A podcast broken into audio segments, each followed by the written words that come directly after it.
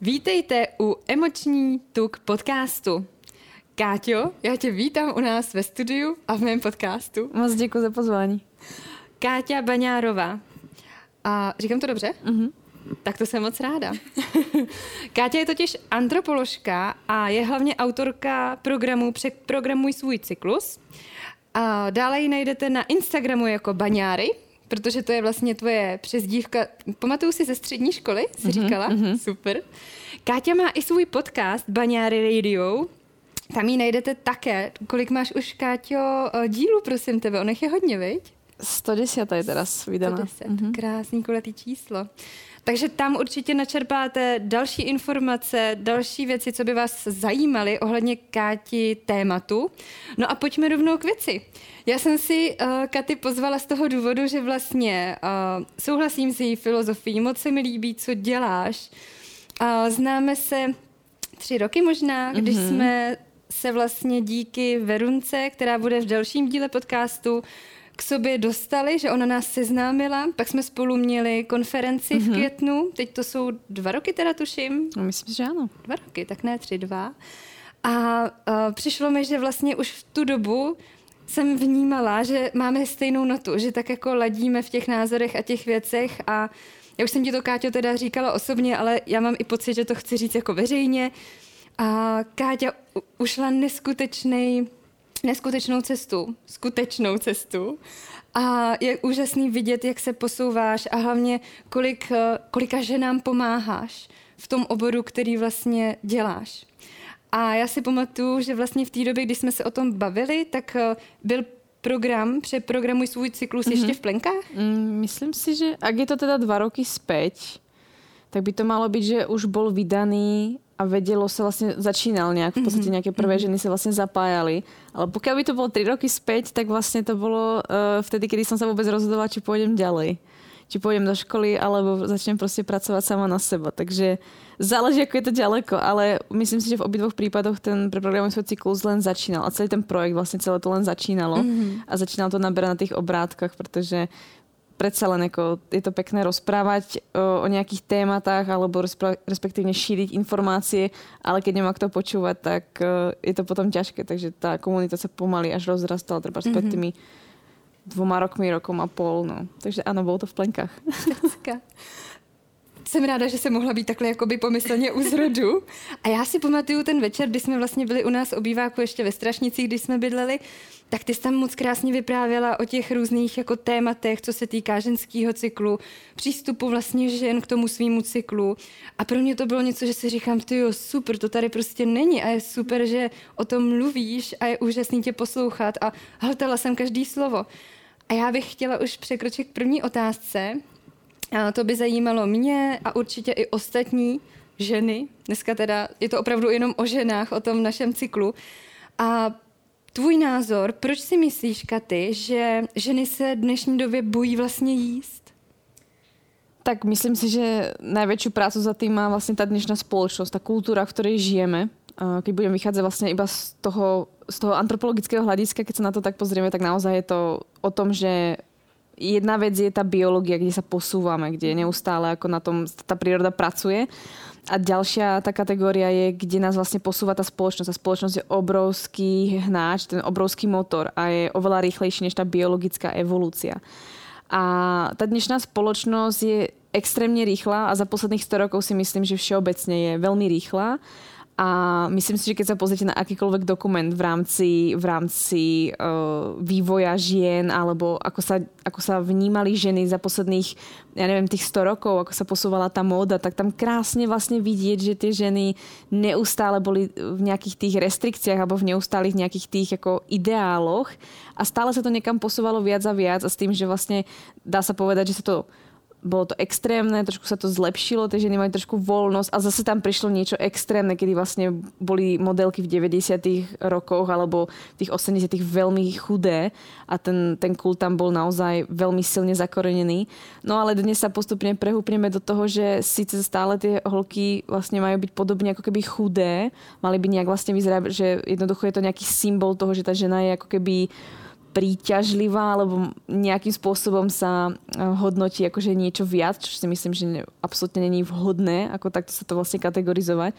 Ale zaujímavé pozorovať, že vlastne tie ženy, ktoré sú dnes chudé, alebo treba pred treba s 5-10 rokmi, kedy extrémne si myslím, že sa ukazovala anorexia a bulimia, tak tie ženy v 90 rokoch boli stále o pár čísel väčšie než v dnešnej dobe. No, takže sa to neustále posúva vlastne do nejakého extrému a myslím si, že dnešná doba ešte tých sociálnych sietí tomu extrémne pridáva, pretože ako, i, ako pozrite sa na môj Instagram a niekto si pozrie tie stále, staré príspevky a povie si, jej Katy je strašne veľká, má tam veľké svaly, alebo proste vypadá ako, že je vyššia, ale pritom, keď ma stretnete, tak som proste nízka holka, 160 cm a proste uh, mám ako keby nejaké priemerné telo, alebo nemám nejaké extrémne svaly, nie som extrémne chudá a niečo také, ale to, že sa odfotím zo spodu alebo z vrchu, spraví iný ten uhol a už si niekto niečo niečo o mne myslí a skresluje sa vlastne ten názor.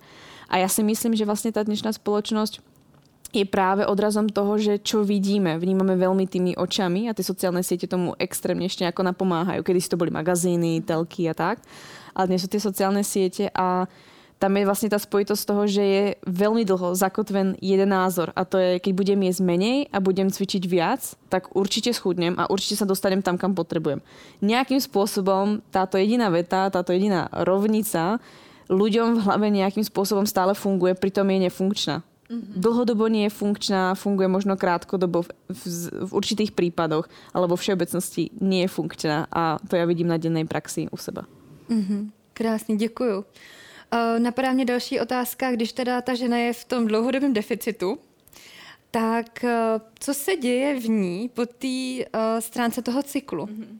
Asi tušíme, ale ty nám to určitě rozvedeš víc vlastně do detailu z toho možná antropologického mm. hlediska? Asi úplně jednoducho, aby to nebylo nějak zbytočně jako komplikované, tak uh, v podstatě my ženy a muži fungujeme inak bohužiaľ, a v dnešnej dobe sa ukazuje na to čoraz, čoraz viac, že aj v medicíne nepristupujeme k ženám uh, adekvátne. Nepodávame im špeciálne dávky liekov, nedávame im špeciálne diagnozy na trebárs infarkt myokardu alebo iné vlastne ochorenia, kedy vlastne žena zažíva inak tú chorobu alebo inak tie prejavy. Takže žena, ktorá proste nezažíva tú chorobu tak ako napríklad chlap, tak nedostane tú diagnózu a väčšinou dostane diagnózu spojenú s, vlastne s psychiatriou alebo nejak s úzkostiami a podobne. No, pritom tá žena by mala dostať poriadnu starostlivosť a môže to ohroziť život. A podobne sa vlastne dostávame do toho, ako sa vlastne pristupuje k ženám v rámci toho, toho chudnutia. Je tu stále ten fenomén, že proste chlapovi, keď sa vlastne dá menej jedla, tak schudne super. Funguje to určite do nejakej miery, ale problém je vlastne v tom, že všetky tie výskumy na tých dietách a na tých rôznych prístupoch k športovcom a podobne sa robilo na mužoch nie na ženách. A keď na ženách, tak buď už v menopauze, alebo ženách, ktoré sú na hormonálnej antikoncepcii. Čiže sú stále, alebo povedzme, že nejakým spôsobom sú stabilné a vie, vieme od nich očakávať určité výsledky. Ale keď máme cyklickú ženu, ktorá sa proste mení, tak ako do do tej, do tej teórie uh, možno ju zapojíme, ale do tej praxe je veľmi ťažké v tej, v tej štúdiu zapojiť, pretože vzniká tam obrovský error a vznikajú tam ďalšie vlastne niancie a štatistika to nemá rada. Uh, nikto vlastne, kto vyhodnocuje tie data, nebude z toho nadšený, pretože uvidí obrovskú chybovosť a chcelo by to oveľa dlhšie a väčšie data, aby sa vedelo vlastne, uh, ako to ovplyvňuje tie ženy a navyše tá fyziológia žien není dostatočne prehlbená do tej spoločnosti. Takže vznikajú vlastne chyby v tom, že uh, nám sa vlastne dávajú prístupy, ktoré platia na mužoch. Takže sa k nám pristupuje, ako by sme my boli stále muži, až na to, že my máme navyše vlastne prsia a máme iné pohlavné orgány. A nazva, nazýva sa to tzv. bikiny i medicína sa to nazýva, pretože vlastne, že nám sa pristupuje, že všetok ten zvyšok toho tela, okrem tých bikín, je vlastne mužského typu, ale my fungujeme i ako ženy po celom vlastne svojom tele, ženský, nie mužský. A tam je vlastne chyba uh, aj práve v tom chudnutí, že vlastne že nám sa stále dáva jedz menej, cvič viac a budeš a schudneš. Každá žena to určite skúsila miliónkrát, miliónkrát to nefungovalo, alebo to fungovalo veľmi krátko. A je to práve z toho dôvodu úplne jednoducho, že keď my nemáme dostatok stravy, keď sa vrátime milióny rokov dozadu, tak muž, keď nemal stravu, tak automaticky to v ňom vyvolalo, že proste aha, nejakú tú bojovnosť, niečo proste ten testosterón, ten stres, aby proste šiel na ten low, urobil vlastne to, čo potrebuje, aby zabezpečil tú rodinu a jednoducho dostal tú, ako tú agresiu do seba. Ale tá žena, ako náhle proste nemá dostatok energie, tak musí začať vlastne ušet, ako šetriť tú energiu a ona sa vlastne vypína, si predstavte ako počítač, keď sa vypína do nejakého save módu a takisto vlastne funguje to ženské telo, pretože uh, cieľom tej ženy je, alebo veľkou porciou tej ženy je tá reprodukcia. Muž, keď prestane tvoriť spermie, tak to je pár kilokalórií pre nás vlastne prestať vlastne byť reprodukčne schopná znamená niekoľko tisíc kalórií alebo niekoľko stoviek kalórií mesačne.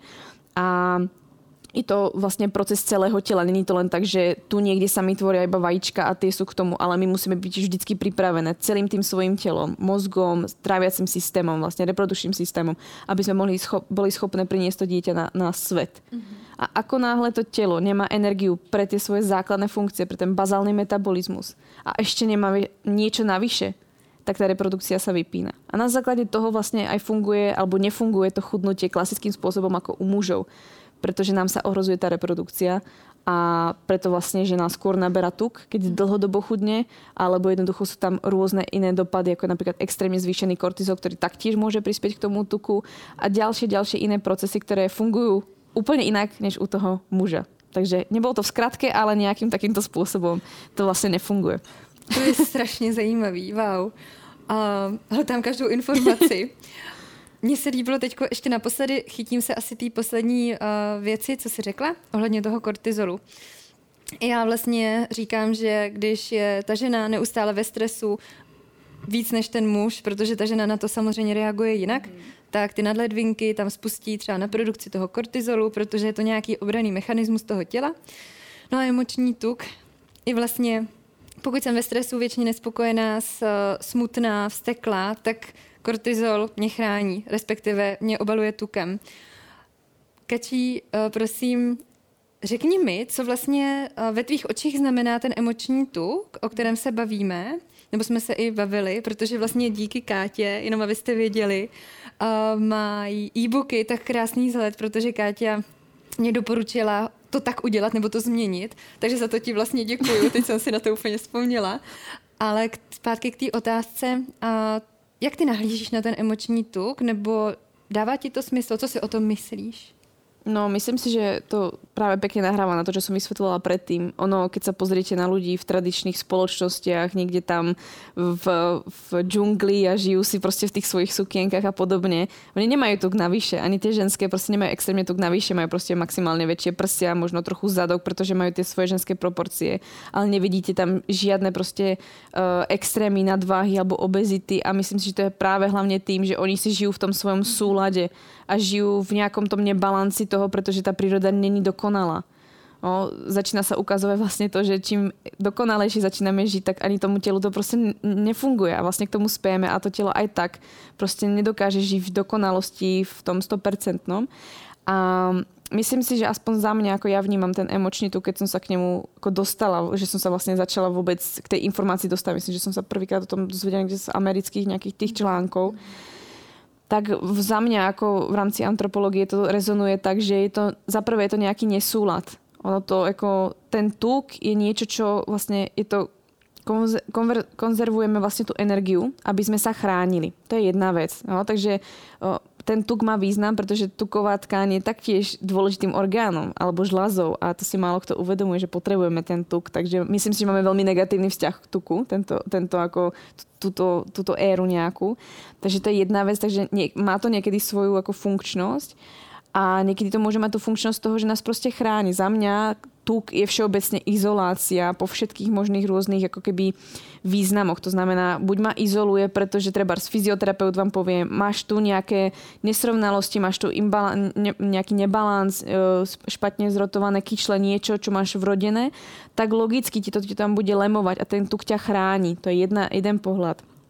Napríklad z môjho pohľadu to môže byť to, že tá žena uh, ukladá ten tuk inak, než by mala, treba nie do tých stehien, ale do toho brucha, pretože zažíva ten stres, ktorý jej není prirodzený a my ženy sme k tomu stresu extrémne náchylné. Naša nervová sústava je extrémne náchylná k stresu práve kvôli tomu, aby sme sa rýchlo chránili pred stresovými situáciami a chránili to svoje telo k tej energii. No, takže a za mňa ten tuk je len zdravá reakcia na to, čo sa telo teraz prispôsobuje. Čokoľvek sa deje s našim telom. Či je to tuk, nedostatok tuku. Za mňa je to vždycky zdravá reakcia. I amenorea, že nemáme menštruáciu. Je to zdravá reakcia. Niekto povie pre Boha, ako to môže byť zdravé, ale je to zdravá reakcia, pretože naše telo je dostatočne chytré a zdravé na to, aby si povedal, OK, teraz to proste nejde a nebudem ti spúšťať menštruáciu, pretože nie si schopná porodiť dieťa. Takže za mňa je to to isté vlastne aj s tým emočným tukom alebo celkovo s tukom.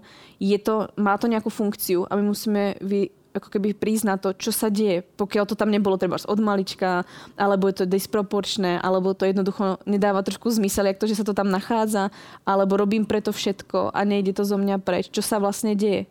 Žijem v tom súlade, alebo idem proti sebe. Takže za mňa je toto emočný tuk, alebo tuk celkovo. Krásný.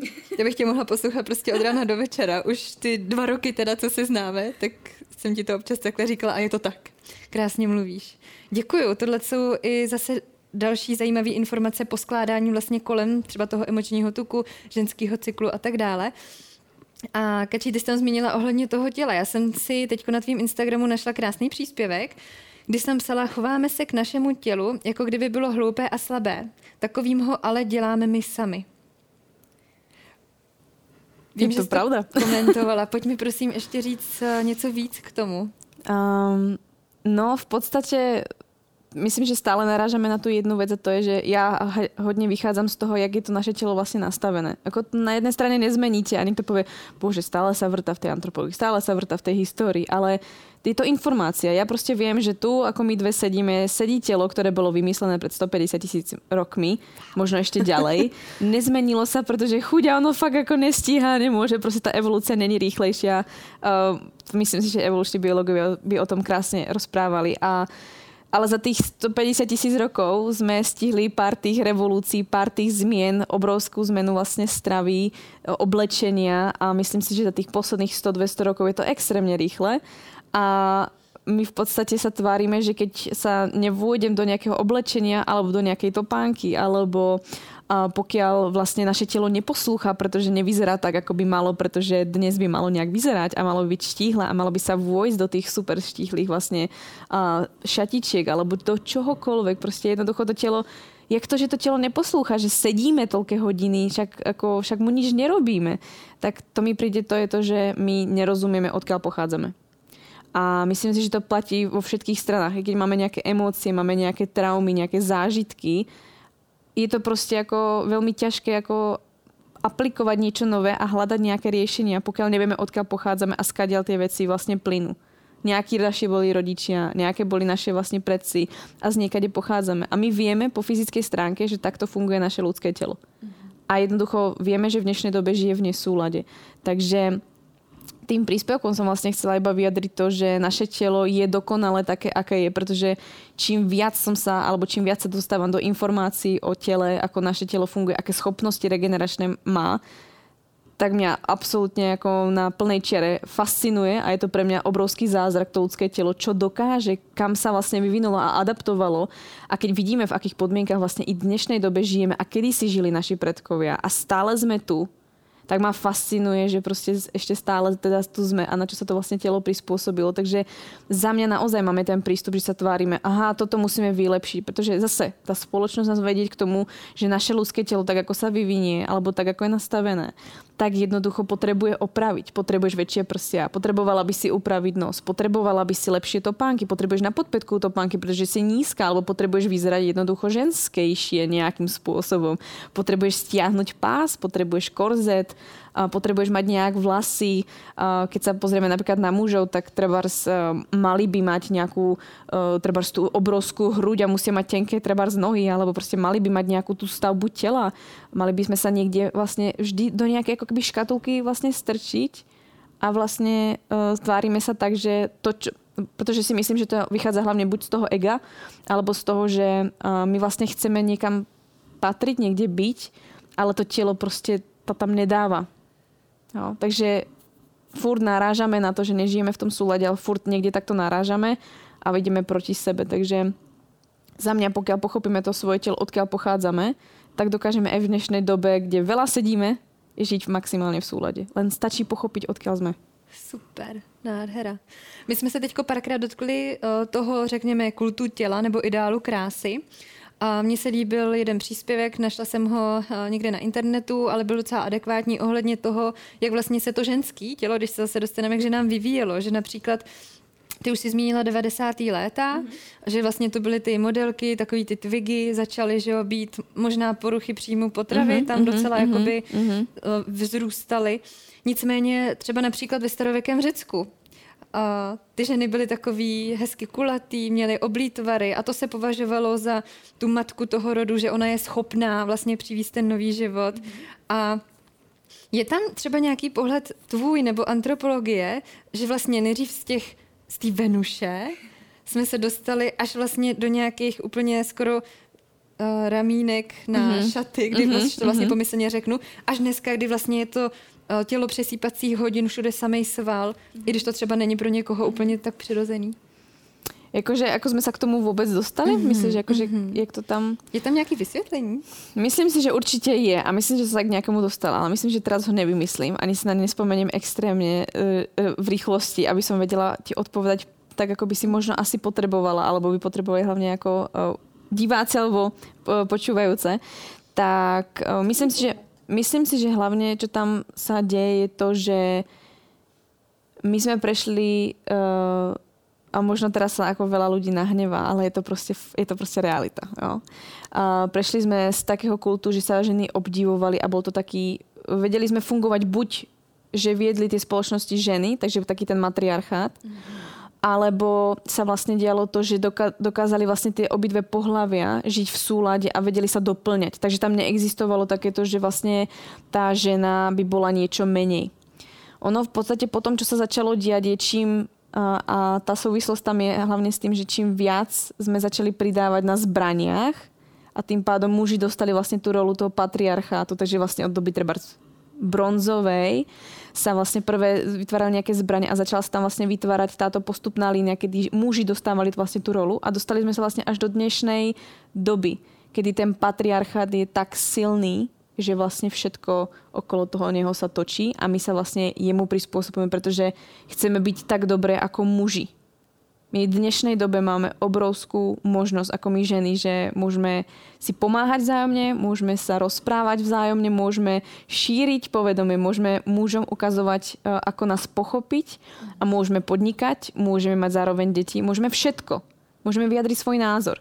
To je niečo, že tu nebolo strašne, strašne dlho a namiesto toho, aby my ženy sme sa na to pozreli alebo vrhli takým spôsobom, ako to vieme my ženy, intuitívne, cyklicky, postupne, s nejakou tou naozaj, s nejakým tým nadhľadom a starostlivostne, že žena úplne inak vedie firmu ako muž.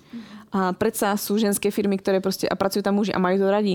Pretože o tom to je, že každý ten z nás, ten muž, tá žena dostane ten element, doniesie ten element, ktorý potrebuje proste tá spoločnosť. Bez tej mužskej a ženskej energie to nejde.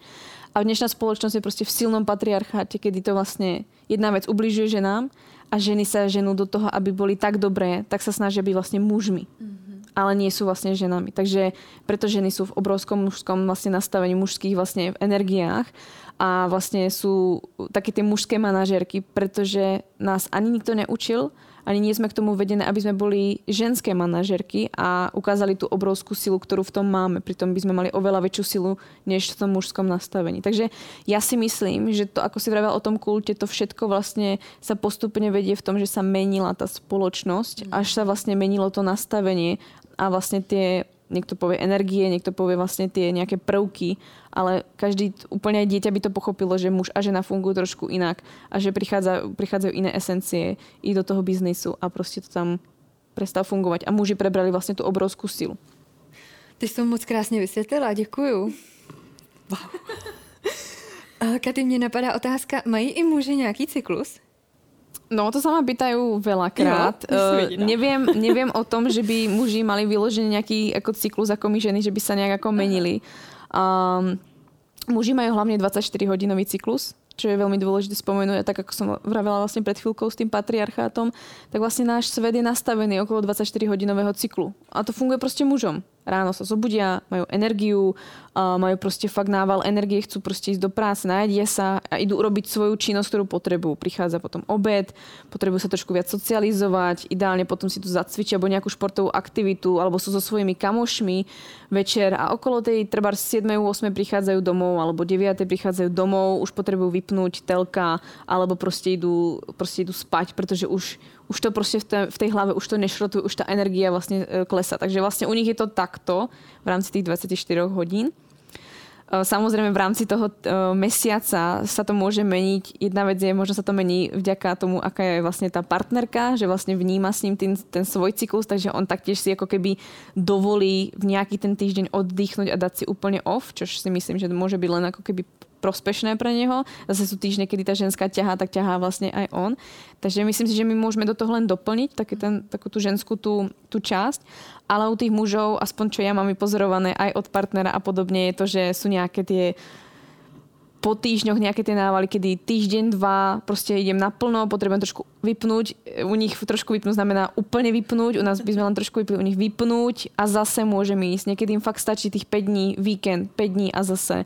Takže myslím, že na to extrémne dobre fungujú tí muži, že majú také tie ako keby vyhrotenejšie situácie. Mm-hmm. Samozrejme, záleží, každý iný. Určite by niekto povedal možno iný názor na to, ale to ja mám vypozorované, že tie 24-hodinové cykly sú ich naše sú tie 28, 30, 35 dňové cykly, které máme. To je ten zásadný rozdíl. Děkuji moc. A já se vrátím zase k ženám ohledně ženského cyklu. A říká se, že vlastně eh, ten cyklus, když přijde, ta menstruace, tak vlastně, že je to odraz toho měsíce, jak ta žena žila. Mm-hmm. Co z toho všechno můžeme vyčíst konkrétně? Um, tak ja napríklad, ako sa na to dívam, je to, ako sa extrémne na seba uh, vykašľala, alebo naozaj sa o seba starala. No, keď to zoberieme z takých tých dvoch uhlov. Uh, takže za mňa menštruácia alebo priebeh tej menštruácie je obrazom toho, nielen čo sa dialo za ten posledný mesiac, čož napríklad možno vnímam ja, pretože ja nemôžem povedať, že by som mala komplikovaný ten cyklus, ale keď je proste nejaký problém, tak viem, že v ten mesiac som to proste prehnala a zabudla som na seba, alebo všetko ostatné bolo dôležitejšie než, uh, než ja. Ale sú ženy, ktoré proste majú dlhodobé problémy, ktoré majú proste závažnejšie problémy a určite sú tu ženy, ktoré počúvajú alebo pozerajú a vedia, že proste no ale ja mám bolestivú menštruáciu už strašne dlho, niekoľko rokov a mám tie a tie ďalšie problémy Takže to nemôže byť obraz toho, čo sa deje za posledný mesiac, ale je to obrazom toho, čo sa deje už potom ako dozadu. A to je celé to nastavenie toho životného štýlu. Niečo si nosíme od rodičov, máme nejaké vlastne tendencie od mamky, z toho, ako sme sa vyvíjali v bruchu, ako sa vyvíjala naša mamka v bruchu, to všetko tie, tie informácie si nosíme a žijeme v nejakom prostredí, takže tá epigenetika bude hrať obrovskú ako rolu, to je jedna vec. A to všetko sa naskladá a sme tu dnes. Takže potrebujeme tú cibulu vlastne trošku odbaliť a zistiť, čo je príčina tej dnešnej situácie, prečo to dnes boli, prečo dnes je problém s tou menštruáciou. Takže buď späť mesačne, alebo späť niekoľkoročne. Super. Dokázala bys nám, eh, Katy, vyjmenovat nějakých pár faktorů vlastně toho, co ovlivňuje tu menstruaci v ten daný třeba měsíc? Mm-hmm. Jestli mi rozumíš, kam cílim? Uh-huh, uh-huh. Uh-huh. Uh, myslíš napríklad strava? Tak, alebo... tak, uh-huh. super. Okay. Uh-huh. Uh, tak veľkým faktorom, ktorý by som ja vyzdvihla, keď asi všetci sa budú pýtať u mňa alebo hľadať u mňa informácie hlavne na stravu, čo ako neviem akým spôsobom, ale je to tak, tak ja by som nezačala stravou, pretože konec koncov to není vôbec o tej strave. Uh-huh. Je to hlavne o tom, ako sa tá žena naozaj o seba stará. Takže za mňa faktor číslo jedna, veľmi dôležitý, je tá starostlivosť o seba. To znamená, urobím si na seba čas, mám na seba priestor, koľko tej kávy si denne dám, pretože proste musím toho stihnúť. A som neustále v tom napätí, v tom strese, čo všetko musím stihnúť, koľko tých rolí hrám, som matka, manželka, starám sa vlastne ešte o firmu, ešte to zariadím, ešte taký krúžok, ešte tento spolok zariadím. A potom v podstate tá starostlivosť za mňa je to, čo tá žena potrebuje. Takže keď dnes budete toto počuť alebo vidieť, tak sa spýtate samé seba, ako, jak moc sa každý deň o seba staráte, čo, čo pre seba urobíte, ako to, že ráno vstanete a dáte si potichu tú kávu alebo večer si dáte pohár vína za to, že si vlastne oddychnete za ten, za ten celý deň, to není odmena. Jako ani pitie, ani jedlo, ani ni, nič nemá byť odmenou. Jednoducho starostlivosť o seba znamená, že mám ten čas pre seba, ktorý je venovaný mne a nejakým spôsobom sa o seba starám. To znamená, idem do vane, idem do sauny, v dnešnej dobe síce ešte asi nie, ale kto máte saunu doma, tak to využite. Urobím si proste niečo príjemné, zapnem si treba príjemný seriál, film, pri ktorom nebudem riešiť, či som produktívna alebo nie som produktívna, alebo to nevadí a jednoducho nejaký ten svoj čas, kedy vypnem a proste nebudem neustále niečo robiť. Pretože si myslím, že veľa žien, a ja som taktiež v tom bola dlho, zabudeme na to, že proste je v poriadku vlastne nič nedokázať v živote, alebo nemať tie ciele, proste je v, poho- v pohode proste len byť matkou alebo manželkou, pretože v dnešnej dobe ako keby nestačí. Takže um, veľa žien je tým, týmto ako keby hnané a potom sú v strese, takže nemajú čas na seba. Takže za mňa starostlivosť o seba, to je number one, ktorý proste sa objaví na tom, či tá menštruácia je, aká je, alebo príde nejaké PMS. Pretože ako náhle sa o sa nestaráte, to znamená, nejete buď vedomé, nejete pravidelne, nepijete dostatok vody, uh, pijete veľa kávy trebárs, málo spíte, Um, dávate si strašne veľa vecí na svoje bremeno, alebo celkovo toho nosíte naozaj na seba, nielen na tom svojom srdci, ale na, tom, na, tých svojich, ako, na tom svojom chrbáte, zádach. Takže a v hlave toho máte veľa, tak to všetko bude hrať tú rolu, ako sa o seba staráte, či ste vy na tom prvom mieste. Ak nie ste vy na prvom mieste, tak menštruácia vám to dá veľmi rýchlo pocítiť. Potom tie ďalšie faktory, ktoré môžu hrať tú rolu je ak sa tam tá žena hýbe dostatočne, či celý deň sedí, či celý deň sedí tak, ako teraz sedím ja, že vlastne mám prekryžené nohy. Čiže pre mňa znamená, teraz tu budem takto sedieť hodinu, ale zvyšok dňa sa treba zhýbem. To je zase ten rozdiel, že či takto sedím celý deň, alebo budem takto sedieť vlastne iba nejakú tú chvíľku, či si to uh, preklopím tým, že sa pôjdem prejsť, pôjdem si zacvičiť, dám, nejak sa ponaťahujem a podobne. Potom sa môžeme baviť o tej strave, ktorá za prvé ak vás niečo v strave zaujíma, jedzte dostatočne a jedzte maximálne stra- kvalitnú stravu. Zvyšok vás absolútne nemusí zaujímať. Nemusí vás zaujímať, či jete sacharidy po 6, nemusí vás zaujímať, či máte ráno z bielkoviny, nemusí vás až tak zaujímať vlastne, aké extra potraviny máte jesť. Pokiaľ sú to najkvalitnejšie zdroje potravín, ktoré aktuálne podľa finančných možností i môžete a máte dostatok stravy, neobmedzujete sa, tak si myslím, že si vyriešite 95% svojich problémov. Takže to je strava, to je pohyb a za mňa tá starostlivosť je naozaj number one tie zvyšné veci, to je niečo, čo mm-hmm. môžeme potom mm-hmm. doľaďovať, ale sama vidím, že to nemá až taký veľký efekt ako to číslo jedna. Wow, krásný. Tohle ty tři, já tomu říkám tři klíče, jsou i k tomu, aby ta žena schodila emoční tuk. Na webu emočnituk.cz jsou mimo jiné ke stažení e-booky na tohle téma. Mně teď napadá otázka, Katy, ohledně toho, jestli když si žena nějakým způsobem vyladí nebo ozdraví svůj cyklus, že tím i schodí, tím pádem potažmo uh, schodí ten emoční tuk? to si mi úplne krásne nahrala, pretože pamätám si, možno ani nie tak teraz, za nejakú poslednú dobu, ale naozaj spätne, niekde na začiatku, keď som vlastne začala že nám rozprávať viac o tom cykle a o tom, hlavne také ako, samozrejme logicky s tým príde otázka, chudnutie, tak snažila som sa tam vlastne vysvetliť niečo, čo je ťažko uchopiteľné, ale je to naozaj pravda a to je ako na jednej strane, pokiaľ má žena zdravý cyklus, pretože zdravý cyklus alebo cyklus celkovo u ženy je piatý vitálny znak. Mm-hmm. Takže pokiaľ tá žena vôbec má ten cyklus, už sa môžeme baviť o tom, že OK, tak to telo by už mohlo fungovať dobre. No, že má nejaké tie predpoklady. Potom samozrejme sa dívame na tie prejavy toho cyklu v rámci celého toho vlastne mesiaca. A samozrejme značka ideál je, že dá sa povedať, že ani nevieme, že ten cyklus máme, že to príde nejak extra, len proste vieme, že to dneska prišlo, proste to máme, nie sme nepríjemné, môžeme mať trošičku zmenenú tú náladu, pretože mm-hmm. predsa len fyziologicky niečo sa s nami deje. Ale kebyže sa pýtaš vlastne tej ženy, tak ti povie, akože áno, mám pravidelne vlastne cyklus, chodí mi cyklus v tieto určité dni, uh, nemám nejaké extra prejavy, uh, je to v pohode, neobmedzuje ma to, som schopná s tým ísť na dovolenku a je to jednoducho fajn. A za mňa, vidím to i u seba, vidím to vlastne aj u svojich klientiek, že vlastne keď ten cyklus sa začne vlastne ozdravovať alebo jednoducho má tieto znaky, ktoré som vlastne popisovala, ono potom nemá naozaj dôvod, prečo to telo udržiava ten tuk. Pretože za prvé tam platí dosť pravdepodobne ak nie určite, je to pravidlo toho, že sa stará dostatočne o seba, takže pracuje, treba, ja neviem, medituje, alebo dostatočne spí, alebo chodí na prechádzky, je sama so sebou, oddychuje, jednoducho není v toľko v strese a dosť pravdepodobne má vyriešenú aj akurát stravu. To není žiaden extra výživový plán alebo nejaký jedálniček, no?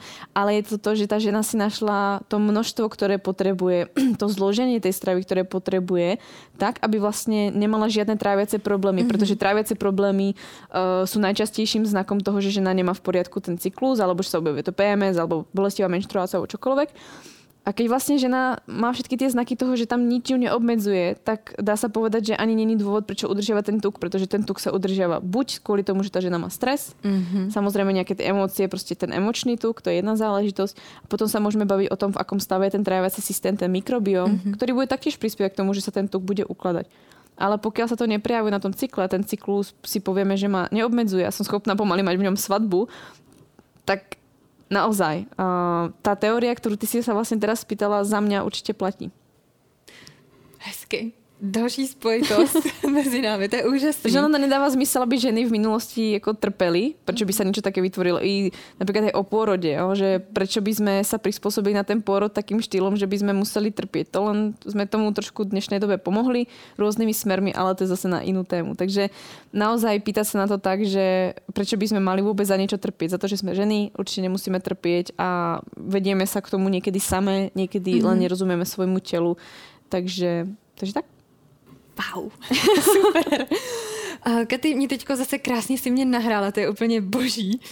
A často ženy říkají, já chci tomu svýmu tělu rozumět, ale ono mi nerozumí. Mhm. no, jako tam um, my ženy máme niečo, čo nehovorím, že by muži nemali, ale myslím si, že aj muži si uvedomujú, že máme obrovskú silu v tom a to je intuícia. A tá intuícia, mnohé ste to určite zažili, že aspoň niekedy vám prišlo takéto, že máte pocit nejaký z brucha a naozaj dá sa povedať, že tá intuícia niekedy naozaj prichádza z brucha, pretože na tom, v tom tráviacom systéme máme ten mikrobiom a ten mikrobiom sa nejak chová, má svoju nejakú genetickú informáciu a nejaký v podstate je, takže bude ovplyvňovať aj vlastne i našu psychiku, bude ovplyvňovať naše rozhodnutia, i keď možno nie úplne priamo, ale bude mať na to určite vplyv, preto sa o tom hovorí čoraz častejšie, že vlastne zmena mikrobiomu má aj vplyvy vlastne na psychické stavy a tak, takže uh, myslím si, že tým, aby žena pochopila to svoje telo. To nejde o to, že mm, musím ti teraz rozumieť a toto si napíšeme, tak toto má byť a ty také nie si a nie, že som mnou proste špatne. To tak proste nefunguje. Ako mm, ženská intuícia alebo takéto porozumenie svojmu telu ako žena funguje tým spôsobom, že sa uvoľníme a začneme proste len byť, vnímať a jednoducho príjmať informácie, ktoré z nás chodia. Samozrejme, zo začiatku môžu byť ovplyvnené tým, ako sme sa kedysi stravovali, alebo ako treba pili sme alkohol, mm-hmm. alebo pijeme veľa mhm. kávy, alebo niekto nás ovplyvňuje. Tak samozrejme, nie všetky intuície môžu byť úplne práve, ale postupne sa k tomu dostaneme tým, že vlastne postupne začneme vlastne aj to telo počúvať takým štýlom, že sa nesnažíme mu rozkazovať, ako by malo fungovať, ale ak po, niekomu pomôže, niekto, po, niekomu pomôže tá cesta, ktorou idem ja. To znamená, ja vysvetlím, ako funguje to telo, ako funguje tá fyziológia, jak by to asi malo vyzerať v rámci dní, v rámci toho tela, ako to nastavenie tej anatómie je, v rámci tej antropológie a podobne, tak to prepojím, pretože je nám to niečo veľmi blízke, ktoré dnes sa veľa ľudí uh, vlastne odkazuje na uh, vedecké články alebo nejaké tie vedecké v podstate práce a je to ten patriarchálny štýl, takže veľa žien si nájde v tom, čo robím ja, e, tú záľubu, pretože ja som sa takouto cestou vlastne taktiež dostala ako keby sama k sebe k tomu cyklu. Takže takýmto spôsobom môžete začať sama seba e, chápať a myslím si, že veľa žien sa k tej intuícii a pochopeniu svojho toho tela dostane tým, že si začne pozorovať ten svoj cyklus. Mm-hmm. To znamená, že nie, že budem chodiť každý deň s diárou a s nejakými datami, to nemusíte robiť, to robia určití ľudia ale stačí iba to, že proste si uvedomíte, odkedy dokedy zhruba máte cyklus a začnete si zapisovať iba v krátkých bodoch treba, že dnes sa cítim takto, dneska mám na takú náladu a začnete si všímať, treba na najbližšie 3 mesiace budete takto zapisovať, začnete si všímať nejaké spojitosti. A zrazu tie ženy, keď mi vlastne toto spätne hovoria, treba na konzultáciách, tak to je také, že ja som si potom vravela, že sa mi to opakuje a to je úplne ako zvláštne, ale on to fakt funguje. A začala vlastne tá žena sa príjmať a chápať len tým, že sa začala pozorovať. Takže ja som jej ani nedala návod, jak by sa mala chovať v určitej fáze cyklu, ale jednoducho si iba vypozorovala, že toto je pre mňa typické a môžem to očakávať. Ako náhle to žena vie, môže to očakávať, tak to už znižuje ešte aj ten stres. Takže za mňa, ako sa dostať k sebe, ako porozumieť sama sebe a svojmu telu je proste sa vnímať a začať si všímať tie spojitosti, pretože myslím si, že my ženy si vieme pamätať pekne dozadu, mm-hmm. vieme si pospájať, čo asi sa dialo, takže iba to príjmať, že sa to proste deje a není to niečo zlé alebo hrozné. Nejak to prostě nervať zbytočně na silu. Když by se nás nějaká žena zeptala, no ale jak, já nevím, mm-hmm. tak je nějaký akční krok, co bys doporučila? Mm, myslím si, že úplne jednoducho začať dnes, napísať si, ako sa dneska cítim, treba v bodoch, dneska uh, sa mi chce plakať, alebo dneska mám plno energie, chce sa mi cvičiť, mám proste chuť, treba, ja neviem, na sex. No, tak si to proste tam napíšem. Mm-hmm. Zajtra zase, treba večer alebo cez deň, zase si napíšem, aká som bola. Dneska uh, som sa nemohla donútiť, uh, aby som si sadla, mám toho veľa, som nervózna, alebo dneska som podrážená, dneska ma niekto vytočil z niečoho. No, takže vždy si napísať niečo a môžeme si všimnúť, že začneme mať podobné paterny v rámci tých mesiacov a iba začať toto robiť. V podstate ženy, ktoré išli do môjho programu, preprogramujú svoj cyklus, tak vlastne prvú úlohu, ktorú dostali, bolo, že si začali pozorovať svoj cyklus. Bez nejakého návodu. Dnes začne si písať, čo sa dá, každý deň a začnite si k tomu priradzovať, kedy máte a nemáte menštruáciu, kedy máte ovuláciu podobne a začnite si všímať ten svoj jedinečný vlastne pattern. Mm-hmm. A potom sa môžete zase dostať niekam ďalej. Len príjmuť seba taká, aká si, proste si dokonala a začať s tím pracovat. To je krásný. Já se usmívám i protože vlastně tohle je další věc, která je velmi podobná. Já jsem teď spustila kurz formule štíhlosti pro ženy, mm-hmm. A je tam přesně teď v druhém modulu pozorování si svého cyklu a vypisování si těch nálad. Mm-hmm. Ono mě k tomu trošku uh, vlastně vnukla cyklická žena, mm-hmm. knížka od Mirandy Gray, úžasná. A jsem ráda, že to vlastně je přeložený i takhle hezky do češtiny a tam je vlastně cyklická mapa, se to myslím mm-hmm, jmenuje. Mm-hmm. Tak to například můžu ženy použít určitě. Cyklické mm-hmm. ženy od Mirandy Gray, tak určitě vlastně dá se to stiahnuť případně na internete, ale knižku odporúčam. Za mě je to mhm. knižka, kterou by mala mať každá žena u nás doma. Začať tým, skúšať to vlastne konzultovať so svojím eh, partnerom. Partner nemusí vedieť detaily, ale vôbec ho do toho dostať a pochopiť samu seba a tým pádom vie aj on s vami lepšie ako keby fungovať a za mňa tá cyklická žena môže veľa vecí ako vyriešiť. Takže určitě super tip. Ty spojitosti jsou tak úžasný. Uh, Katy, já mám ještě otázku ohledně starších žen, ženy, které jdou do menopauzy. Je něco, co bys jim doporučila za prvý, aby se zharmonizovali sami se sebou, jakoby s tím svým psyché, s, tím, mm-hmm. s tou svojí náladou a za druhé něco, aby se jim třeba srovnala hladina hormonů? Mm-hmm tak myslím si, že u žien, ktoré vlastne sa dostávajú do prechodu, je dôležité spomenúť, že vlastne predtým, než príde tá samotná menopauza, je obdobie, ktoré sa nazýva perimenopauza. Tá perimenopauza je obdobie, ktoré sa týka žien už aj po 35 v dnešnej dobe, ale povedzme priemerne po 40 a môže trvať až 12 rokov, ale priemerne zhruba 7 rokov. No.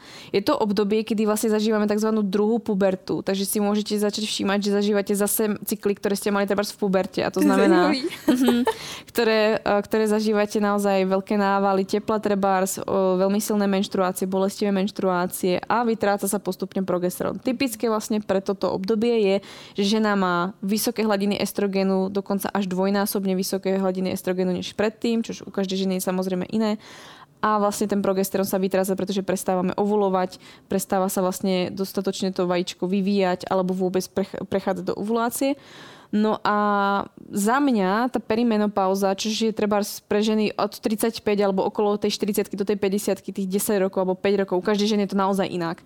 A drží sa toho, kedy mamka vlastne prešla do menopauzy uh, nejakým mm, prírodným spôsobom, nie že bola na operácii. Pokiaľ bola na operácii, na hysterektomii, tak to neplatí. No? A tak od toho môžete počítať zhruba nejakých tých 10 rokov, 7 rokov, že budete sa niekde tam nachádzať, môžete si všímať už nejaké prvé príznaky vlastne tých zmien toho cyklu začne sa skracovať, e, nebude ovulácia, problémy s cyklom a podobne, návaly tepla, zlý spánok. Je toho naozaj viac, čo sa môže stať. Znie to hrozne desivo, ale naozaj týmto ako nemusí prechádzať každá žena. Sú to časté znaky, ale zase to vychádza z toho, že proste teraz máme 40-ročnú ženu, ktorá dosť pravdepodobne má za sebou dve deti, alebo ešte vychováva dve deti a má dosť pravdepodobne za sebou v dnešnej dobe nejaký trebárs e, korporát alebo pracuje v nejakej firme alebo podniká a má to jednoducho dosť. No a častokrát, keď sa pozrieme naspäť vlastne na naše maminky alebo vlastne babičky, tak tiež nemali moc priestor na seba sa starať okrem takých tých svojich uh, bylinkárok a vlastne takých tých svojich babských nejakých rád. Nebolo tej možnosti, lebo zase tá medicína nebola nejak ďaleko, tak um, tie ženy naozaj v nejakú dobu na tú perimenopauzu až menopauzu vlastne nespomínajú dobre, pretože to je niečo, čo nezvládajú psychicky. Je to vlastne strata, strata identity, dá sa povedať, pretože prechádzame z toho reprodukčného veku do toho nereprodukčného a budeme v ňom dosť podobne dlho ako predtým. A ten prechod není príjemný i z toho vlastne psychického hľadiska, kvôli tomu, že vlastne strácame hlavne tú identitu, je to práca s egom ale druhá vec je aj, že po tej fyzickej stránke máme pocit, že to telo nás zrádza. No, že to proste jednoducho to není už to, čo sme poznali. Zrazu to, tak ako to už bolo treba nepríjemné v rámci tých cyklov, tak ešte to horšie. No. A preto ja v podstate chcem, aby tie ženy už mali tie cykly teraz zdravé, aby potom tá perimenopauza bola príjemnejšia a prechod do tej menopauzy bol príjemnejší, pretože je to obrazom toho, ako prejdeme do tej menopauzy, to, čo robíme dnes. No, tie zdravé cykly. Ono na jednej strane nedáva zmysel, aby taká fáza života existovala, eh, keby sme zase trpeli. No, menopauza je niečo, čo okrem nejakých pár druhov veľryb žiadny iný živočích nezažíva. Aha. Pretože vlastne pre nás ľudí je to individuálne alebo jedinečné kvôli tomu, že vlastne my si tým zvyšujeme kvalitu, ale aj kvantitu ľudských potomkov, našich, vašich vlastne potomkov. To znamená, že babičky mali ešte väčší význam než uh, treba muži v starom veku, alebo vlastne dedovia, alebo uh, starky u nás na Slovensku, pretože tá žena vlastne zvyšovala kvalitu tých detí, ktoré sa narodili vlastne jej dcere alebo synovi a tie deti boli viac nasýtené, zvýšila sa dokonca vlastne tá nutričná hodnota v ich tele a celkovo tá kvalita života sa zvyšovala. Takže to je ten význam tej menopauzy, takže má to význam, aj v dnešnej dobe to má význam. Určite menopauzu si užite, pretože to je zase vek, kedy sa rozhodujete nehormonálne, takže zase to je niečo nové. určite to má nejaké svoje výhody. A aby ste do toho prešli v pohode, je zase tá perimenopauza, je obdobie, kedy sa o seba máte extrémne viac starať, pretože v tej perimenopauze sa vám budú ukazovať aj ochorenia alebo zdravotné problémy, ktoré sa vám dlhé roky skrývali, alebo ste si mysleli, že ste si ich vyriešili a znova sa ukážu, pretože to telo je nie že oslabené, ale dáva ako keby takú tú šancu sa dať dohromady, môžu sa objaviť alergie, intolerancie, rôzne problémy, kedy žena povie, bože, to moje telo sa fakt rozpadá a už prechádzam proste do starého veku, to môže byť tá práca s tým egom ale je to naozaj len to, že teraz je tá príležitosť urobiť ten reštart. Pretože my končíme svoj reprodukčný vek a prechádzame do nereprodukčného veku, kedy máme úplne inú energiu. Kedy vlastne prichádzame o ten estrogen. Takže zase starostlivosť o seba by to bolo lepšie menej piť vína. Alkohol v tomto veku nerobí naozaj dobre. Aha. A viac sa o seba starať masáže, chodiť na nejaké terapie, treba s kamarátkami do hôr, na dovolenky, prehodnotiť staré veci, prehodnotiť vzťahy, možno to nebude fungovať, preto veľa ľudí sa aj treba rozchádza v tomto období, ale má to nejaký svoj význam. Zase prichádza nejaká fáza cyklu alebo fáza života cyklu. A je to v poriadku, je to jednoducho uh, to, čo sa môže diať. Niekto proste vydrží s tým partnerom, niekto nie. Mm-hmm. Ale jednoducho vedieť s tým vedome pracovať a netrápiť sa v tom. Žena si myslím, že medzi 40. a 50. rokom môže presršovať naozaj krásou a, a energiou, ale ide o to, aký vlastne, akú tú starostlivosť dáva sama sebe. A potom tá menopauza bude o dosť, o dosť príjemnejšia a jednoduchšia. Krása. Děkuju. Já si myslím, že teďko naše maminky nebo babičky, ty, které vlastně si tím prošly nebo prochází, tak eh, tohle to určitě rádi uslyší zase z jiného úhlu pohledu, že často zase dnešní společnost šíří přesně to, jak si nakousla ohledně porodu, ale i toho té menopauzy, že vlastně je to něco hroznýho, něco, co je nepříjemný. Veľa žien, treba aj napríklad v medicíne, dostala som sa vlastne k nejakým článkom, tak vlastne nechcú priznať, že majú návaly tepla, alebo že už prechádzajú do menopauzy, pretože je to niečo, ako že naozaj to narazí na to ego a tá žena má pocit, že proste ju bude v spoločnosť vnímať, že je menej a že už je senilná. No, takže e, tam je dôležité práca s týmto, pretože naozaj žena sa dostane naopak zase do toho veku, kedy uh, môže byť naozaj efektívnejšia, o, pretože už sa nemusí starať o tie deti, už není hormonálne ovplyvnená a môže naozaj potiahnuť ešte treba ten biznis alebo čokoľvek, čo robí ešte zase na iné obrátky a zase byť oporou iným ženám. Takže uh, za mňa veľká príležitosť, len naozaj tá práca s egom, tá, tá je veľká. Mm-hmm. Já mám pocit, že uh, když vidím ty ženy, které to mají dobře nastavený, tak jak jsi to teď řekla, ideálně vlastně přistupují k té menopauze, mm. tak vlastně to jsou ženy, které září, jsou takový jako šťavnatý, mají prostě jiskru a to je nádhera. A myslím si, že to je vlastně to, jak k sobě přistupují, jak to hezky popsala. Jennifer Aniston. Pozrite sa na ňu, choďte na Google, pozrite sa na ňu, ako vyzerá. Je 50, vyzerá super, stará sa o seba. Áno, nemala deti, ale veľa žien, ktoré mali deti, proste vedia takto vyzerať. Je to len o tom, že sa chcete cítiť stále ako keby mladá, chcete proste si užívať ten život a nebudete sa trápiť nad tým, že tam je pár vrások navyše, alebo už ten, to telo nefunguje ako kedysi. No Ježiš Maria, no tak ešte aby fungovalo po toľkých rokoch. Ty to Takže má tak tú ľahkosť proste v tom živote všeobecne. Nedřít, netlačit na sebe. No jasné ale prostě být v té lehkosti. Kedy si by si v podstate, čo by si robila? Ako, kedy si by si ani nečítala tú knižku, takže bola by si niekde pri ohni, išla by si niečo zbierať, starala by si sa o deti, spievala by si si pri ohni a dnes môžeš v podstate cestovať do vesmíru, kebyže chceš. Tak prečo si to neužiť? Pretože dneska sú obrovské možnosti, ktoré ľudstvo nikdy predtým nezažilo. Nádhera. Každý my jsme si spolu mohli, my víme, povídat hodiny a hodiny. Nicméně myslím si, že dneska jsme to krásně vystihli. Mně se i líbí to, jak tě znám, že ty jsi věcná, stručná, jasná a radikálně upřímná. Tím vlastně i uh, se prezentuješ a to je úžasný a je to důležitý někomu nemazat med kolem pusy, ale mluvit prostě uh, jasně. Obzvlášť ženám. Obzvlášť ženám, ano. A Káťo, moc ti děkuji za spojitost ohledně cyklu. Mně teď krásně tam rezonuje i ten emoční tuk, že to krásně do sebe zapadá. Já jsem moc ráda, že si pozvání přijala. Pojď mi prosím ještě říct taková otázka na závěr. Co by si třeba ženám vzkázala v dnešní době? Ja to hovorím asi na konci každého rozhovoru, ale prosím, fakt starajte sa o seba. To je jediné, čo od vás vlastne ja môžem chcieť. Pretože keď sa o seba budete starať, tak veľa vecí vyriešite treba s výživým poradcom, vašim trénerom, vašim psychologom, a rôznym lekárom, pretože konec koncov je jedno, čo jete, je jedno, ako sa hýbete, ale je dôležité v podstate, ak, v akom nastavení psychickom ste, pretože pokiaľ ste v strese a váš mozog naozaj nevie, že vás nenaháňa ani vlk, ani medveď, ale proste vás naháňa šéf, on to fakt nevie, tak proste bude vás držať v tom tom nebezpečnom režime, alebo v tom režime, aby ste prežili a ten režim je proste katabolický, ničí vám svaly, ničí vám vlastne telo, vyplavuje vám veľa cukru do tela. Takže to není nič, čo chcete. Proste ničíte si dobrovoľne telo tým, že sa držíte v strese. Takže prosím, starajte sa o seba. Krásný, děkuju. Mně teda napadá ještě jedna otázka, Katy. Uh, máš teďko, protože náš podcast vyjde tuším v červnu, mm-hmm. a máš teďko nějaký webinář, nějaký kurz, něco, jak se k tobě ty ženy, které chtějí, aby se k tobě mm-hmm. dostali? Tak možnosti je viacero a buď sa môžu ku mne dostať vlastne cez online webináre, ktoré trvajú zhruba 2 až 3 hodinky, záleží. Stojí to za to. A, a sú naozaj stručne jasné k danej téme. No, treba mm-hmm. perimenopauza, mm-hmm. než otehotneš, alebo treba uh, syndrom poľských ovárií, to sú vždy tematické. Alebo potom sú väčšie programy, kde napríklad najväčší program, ktorý mám, ktorý je asi tu najdlhšie pre programuj svoj cyklus, o ktorom sme hovorili, to je vlastne program na 12 týždňov, chodíte cez deň samé, nie ste vlastne nejak viazané na čas, ale 12 týždňov vlastne trvá, je tak dlhý. A je to o tom, keď chcete mať zdravý cyklus, keď si chcete vyriešiť vlastne celé to svoje ženstvo, ale aj napríklad ho máte vyriešené a chcete sa niečo naučiť. Takže za mňa je to program pre každú ženu. Mm. Tak je strojený, bol pre každú ženu, pretože tu vlastne bol prvý. A potom som ich vlastne rozdelila na ďalšie dva, pokiaľ sú tu špecifické problémy a to je, ak žena nemá menštruáciu dlhodobo a vie, že málo jedla a veľa cvičila treba, takže 6 krokov k návratu menštruácie. A potom je tu hormonálny reštart, ktorý ja odporúčam pre ženy, ktoré vysadili hormonálnu antikoncepciu. Takže možností je veľa a veľa toho nájdete aj na Instagrame alebo na podcaste, protože tam je tiež informácií dost. Takže hľadajte to, čo vám vyhovuje.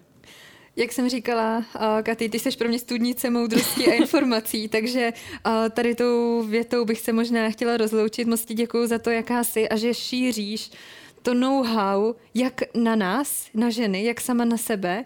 A myslím si, že a to vlastně není jenom pro nás konkrétně, co se třeba nacházíme v tom eh, reprodukčním věku, ale je to opravdu pro ženy od nějakých 15, eh, kdy si jdou do toho teenage věku, a prožívají vlastně první menstruaci, potom jsou z nich matky, pak jsou z nich ty vědmy, nebo řekněme ty ženy v té menopauze. Mm-hmm.